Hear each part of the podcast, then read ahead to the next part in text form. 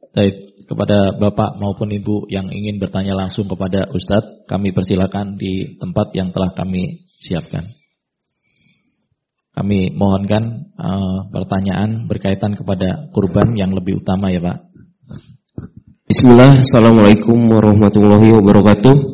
Assalamualaikum fikum Ustaz. Semoga Allah rahmati antum, keluarga, jamaah, Muas bin Jabal dan seluruh kaum muslimin. Amin. Pertanyaannya, uh, jika kita memiliki anggaran atau budget untuk hewan kurban, uh, mungkin sekitar uh, eh, 5 juta gitu Ustaz. Untuk uh, afdolnya kita mengikuti sunnah Rasulullah itu kita membagi uh, menjadi kita membeli dua hewan kurban atau dua kambing, uh, mungkin tidak terlalu gemuk, tapi kita membeli atau kita membeli satu kambing atau domba yang harganya 5 juta itu besar dan gemuk itu Abdul yang mana Ustaz? Uh, kapan belinya? Belinya adalah idza ahalla hilal syahri Dzulhijjah wa arada ahadukum qadra muslim ay yudhi fala ya'khudanna min sya'rihi wa dhafrihi wa azfarihi syai'an bila masuk bulan Dzulhijjah kalau sekarang Anda beli, ya, saya silahkan, cuman makin lama waktunya. Dan begitu juga tidak disunahkan untuk kurban nabung-nabung, nabung-nabung, ini nabung kurban, enggak. Dalam Islam tidak memberatkan. Bila masuk bulan Zulhijjah, Anda punya kemampuan. Ya. Dalam riwayat yang lain, "Idza dakhala al-ashru wa indakum sa'ah." Bila masuk bulan Zulhijjah dan kalian memiliki kelapangan rezeki dan tidak berkurban, maka tidak perlu kalian datang salat Idul Adha. Ya, jadi waktunya adalah masuk bulan Zulhijjah. Sekarang sudah masuk atau belum? Belum. Sudah beli antum? Yang beli sih. Tapi sudahnya bila masuk lihat kondisi keuangan Anda. Ya, tapi dari awal nabung, dari awal tahun nabung, nabung, nabung. Tidak seperti itu. Kaum muslimin ya, yang diajarkan oleh Nabi Shallallahu Alaihi Wasallam. Ya. Mana yang lebih afdol kalau punya uang beli dua ekor kambing tapi mungkin lebih kecil tapi cukup semua rukunan syaratnya tapi dagingnya mungkin lebih kurang daripada satu ekor. Bukankah Abu Ayyub Al-Ansari mengatakan di masa Nabi Shallallahu Alaihi Wasallam mereka berkurban satu ekor kambing untuk satu keluarga. Berarti yang lebih bagus satu ekor apa dua? Satu ekor yang ambil yang paling gemuk. Ya. Kalau yang paling bagus tentu dua gemuk paling mahal paling banyak dagingnya. Dan warnanya putih ada bercak hitam. Nabi dua. Ya. Nabi dua. Tapi kalau ada pilihan antara dua tapi kurus, ya tentu lebih baik satu gemuk. Gemuk dan lebih yang paling mahal. Jelas. Jelas Ustaz. Uh, sama satu lagi Ustaz kalau uh, ada apa kata keluarga ini itu termasuk orang tua yang beda rumah itu termasuk gak Ustaz? Orang tua masih hidup gitu, tapi mau kita niatkan uh, kurban ini untuk uh, saya dan keluarga, anak istri dan untuk orang tua yang pisah rumah gitu. Yang bukan dalam tanggungan saya dalam rumah gitu. Ya, ahli bait termasuk orang tua Anda. Ya. Tapi kalau orang tua Anda ingin berkorban juga silakan. Tadi Abu Ayyub mengatakan Adapun sekarang saya lihat manusia setiap orang berkorban. Tapi kan beliau tidak melarang. Ya. Menunjukkan boleh. Tetapi menjadi apa namanya? E, mereka berbangga-bangga dengan banyak uang, banyak kemampuannya. Tapi kalau yang afdolnya adalah satu untuk satu keluarga. Ya. Tapi seperti tadi, bila berada di daerah yang jarang mereka makan daging, hari-harinya ikan asin, ikan teri, ikan asin, ikan teri. Dua-duanya masih asin berarti ya. Sesekali makan daging setahun, antum sembeli dua, tiga per anggota satu orang keluarga, silakan. Baik, Ustaz. Jazakallahu khairan. Allah barik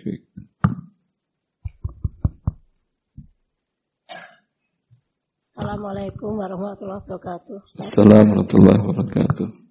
Ini Ustadz yang mau saya tanyakan, penyimpanan daging kalau kita dapat bagian, ada batas waktunya berapa hari Ustadz? Dagingnya itu fakulu minha wa kata Allah azza wa jal fakulu minha wa at'imul ba'isal faqir. Makanlah oleh kalian dan berikan makan pada orang-orang yang tidak mampu. Ya. Maka perintah dan berikan makan orang tidak mampu ada yang disedekahkan kata Syekh walau sedikit. La Allah satu kambingnya Anda bakar semuanya ya. Anda bakar jenis bakar yang paling enak itu bakar dalam tanah. Itu namanya madfun. Campur bumbu buat lubang tanah masuk bakar di dalam apinya bara atau kemudian masukin tutup di atas. Itu bumbunya meresap ke dalam apanya namanya? Dagingnya. Ya dan biasanya mereka taruh nasi di dalamnya nasi pun masih berasa bumbu. Kalau antum di di umroh Mekah Madinah cari itu paling mahal. Madfun namanya. Filaham madfun satu keping ini harganya 120 real. Kalau yang biasa paling 40 real. Ya. Karena masaknya beda. Itu yang paling enak. Ternyata Anda masak setelah Anda sembeli, Anda madfun, Anda ajak keluarga Anda makan, habis. Hah? Beli daging kambing di luar, sedekahkan minimal satu kilo atau setengah kilo. Karena perintah Allah, wa ba'isal fakir. Berarti boleh dimakan seluruhnya, boleh tapi minimal ada sedikit yang diberikan karena Allah merintahkan. Ya. Dengan demikian, berapa hari boleh disimpan tidak ada larangan berarti. Kalau boleh Anda ambil semuanya, timbang dagingnya semuanya sekitar 30 kilo. Setengah kilo Anda berikan kepada tetangga yang fakir miskin. Ya yang 29,5 kilo tadi Anda simpan di dalam freezer selama 6 bulan setahun boleh. Jelas? Ya. Satu lagi Ustaz. Dan biasanya saya kalau di Riyadh itu dapat kambing dari hajian itu dikirimkan pakai mobil bak yang mobil apa namanya? Pakai cool store itu. Mobil kulkas ada kulkasnya dalam mobil itu. Dikirim kota Riyadh, dikirim kota lain-lain untuk para fakir miskin. Karena kita di sana mahasiswa dianggap fakir miskin itu dapat. Dapat setiap bulan satu ekor. Angkat satu ekor sudah bersih, tinggal bawa ke tempat jazar, tempat untuk jual daging, mereka potong 5 menit selesai. Mau dipotong berapa? 100 potong 120 140 tinggal bilang kita tunggu 5 menit selesai. Karena pakai gergaji otomatis gitu. Gajinya muter. Dan dia tahu selesai cepat. Ya. Jadi kita bawanya gampang ke rumahnya. Ya. Itu kita simpan setahun pun bisa. Kalau di freezer ada pertanyaan selanjutnya Ibu? Satu lagi ya Ustaz. Ini Ustaz, seandainya hewan itu ada di luar di luar pulau. Luar pulau di mana? Nah, Berarti nah, di laut. besan saya itu punya di Sulawesi sapinya banyak Ustaz. Di Sulawesi anak, sapi anak, dia punya dia. Ya, anaknya ada di sini maksudnya. Anak sapinya di sini. Anaknya jadi mantu saya ada di sini punya. Gak paham saya. Sapinya di Sulawesi, ya, tapi saya. anak sapinya di sini. Bukan. Atau gimana? Anak saya. Ah, anak saya, Mas- tadi mantu anaknya, saya- sapinya mantu di pulau saya. anaknya. Mantu. Nyanya itu berarti sapi kan ya? Coba Saya ulang pelan-pelan. Saya punya mantu Ah, punya mantu. dan orang tuanya di Sulawesi. Orang tua mantu itu di Sulawesi. Iya. Ah, berarti besan Anda Sulawesi. Iya, orang Terus? tuanya itu sapinya banyak di Sulawesi, Ustaz. Besan Anda sapinya di Sulawesi banyak. Terus Terus yang ditanyakan anak saya, apa boleh? Ah, motongnya di Sulawesi, sapi itu tapi buat anak saya yang di sini, mantu saya di sini gitu, diperbolehkan apa enggak? eh, itu anak an- Anda beli atau mertuanya dia yang di Sulawesi menghadiahkan untuk menantunya atau seperti apa akadnya? Kalau anu biasanya suka dikasih sama orang tuanya. Enggak, tadi kan nyembelih tadi. Iya. Yang nyembelih tentu pihak mertuanya Jadi yang di Sulawesi. anak saya beli sama orang Beli, tuanya, ya berarti iya. akadnya beli. Akad. Berarti anak anda beli ke mertuanya, Pak, saya beli satu satu sapi berapa? Umpamanya 15 juta, dia kirim 15 juta, gitu kan ya? Lalu tolong sekalian disembelihkan pada hari kurban, begitu kan ibu ya? Iya, betul. Boleh. Diwakilkan namanya. Ya, kalau Nabi tadi mewakilkan kepada Abu Bakar sebanyak 70 ekor. Syukran Ustaz. Ya, Afwan. Assalamualaikum warahmatullahi wabarakatuh. Assalamualaikum warahmatullahi wabarakatuh. Barakallahu fiik, Ustaz. Barik fiik. Eh, pertanyaannya gini, Ustaz. Eh, seandainya saya punya hutang, misalnya hutang kepada A, misalnya sebesar 50 juta. Lalu saya berjanji untuk melunasinya sebelum Idul Adha. Lalu eh, si A ini Utang belanja barang atau pinjam uang. pinjam uang. Terus pinjam uang. Lalu eh, si A ini memberi keringanan pada saya. Gak harus semua bisa bayar misalnya 45 juta dulu. Nanti 5 jutanya bisa kapan-kapan bisa 2 bulan, 3 bulan seterusnya gitu Ustaz. Nah kita berarti kan masih Afwan, punya 5 juta. dengan kurban apa? Nah 5 juta masih ada berarti sebelum eh, Idul Kurban. Nah apakah lebih utama kita memaksa melunasi hutang? Kita paksa udah nggak apa-apa sekarang aja saya lunasi gitu. Atau kita pakai kurban dulu, nanti melunasi hutangnya setelah Idul Kurban. Antum punya hutang tapi mau berkurban. Itu kan misalnya- misalnya seperti itu. Afdolkah atau tidak? Iya. Jawabannya tidak afdol. Berarti lebih afdolnya membayar dulu Ustaz ya. Iya. Karena mau kurban walaupun mazhab Hanafiyah hukumnya wajib, jumhur sunnah ya. Tapi berhutang berdosa kalau tidak dibayar.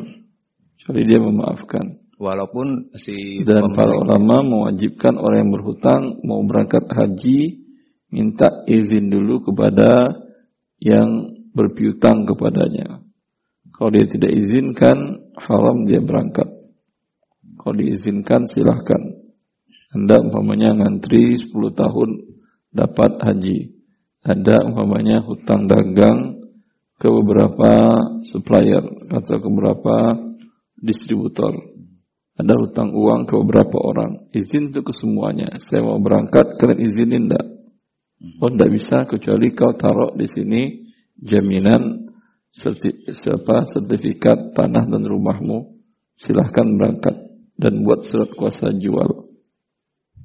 Ya, tapi kalau anda diam saja, tahu-tahu dari Mekah, saya doakan kalian agar dimudahkan segala macam, berarti anda berdosa. itu kan kalau haji Ustaz, kalau kurban Ya, kalau sama. orang yang mengizinkan Lebih baguslah ibadah haji daripada kurban. Karena kurban itu orang haji pasti hadiu. Kan tadi pembahasannya hadiu dan udhiyah. Paham? Ya, kalau dia mengizinkan, anda katakan, ini saya ada saya bisa melunasi. Tapi kalau anda bilang cuma 45, kan ada sisa, saya ada uang sisa 5 juta ini dari sini. Ya, ini saya pakai kurban dulu gak apa-apa. Oh ya terserah kamu. Ya udah, ada apa-apa. Iya, seandainya kasus kayak gitu nggak apa-apa Ustaz ya. Karena si A mengizinkan. Syukran Ustaz. Jazakallah khair. Allah barik. Bismillah. Assalamualaikum warahmatullahi wabarakatuh. Assalamualaikum warahmatullahi wabarakatuh. Barakallahu fiik. Ustaz, uh, kita tahu dan kita sadari bahwa saat ini kan lagi menyebar uh, menyebar wabah penyakit mulut dan kuku. Nah, jika seandainya seseorang membeli hewan kurban pada hari H-7 lah ya. Saat itu kurbannya masih sehat. Namun ketika Ya. H-2 uh, hewan kurbannya ternyata sakit. Uh, itu bagaimana Ustaz? Misalnya seseorang itu membelinya membeli kemudian dititipkan ke uh, penjual sementara. Sakit eh, kuku mulut ini kelihatan.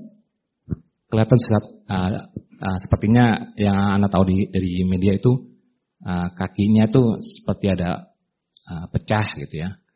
Dan di mulutnya ada seperti kayak apa tuh uh, sariawan seperti itu. Dan itu berbahaya atau sakit biasa. Uh, bagi hewan kurbannya bisa mengakibatkan mati Ustaz. Bahaya berarti. Iya. Dan menyebabkan dagingnya tidak boleh dimakan kalau disembelih atau masih boleh. Seperti itu saat yang Anda tahu, jadi memang eh, MUI eh, melarang eh, hewan kurban yang terinfeksi PMK untuk dikurbankan. Saya tidak mengkurban tanya kalau disembelih. Anda beli ternyata ada PMK-nya. Lalu Anda sembelih itu dagingnya layak dimakan nggak menurut dokteran hewan? Wallahu Allah. Boleh dimakan.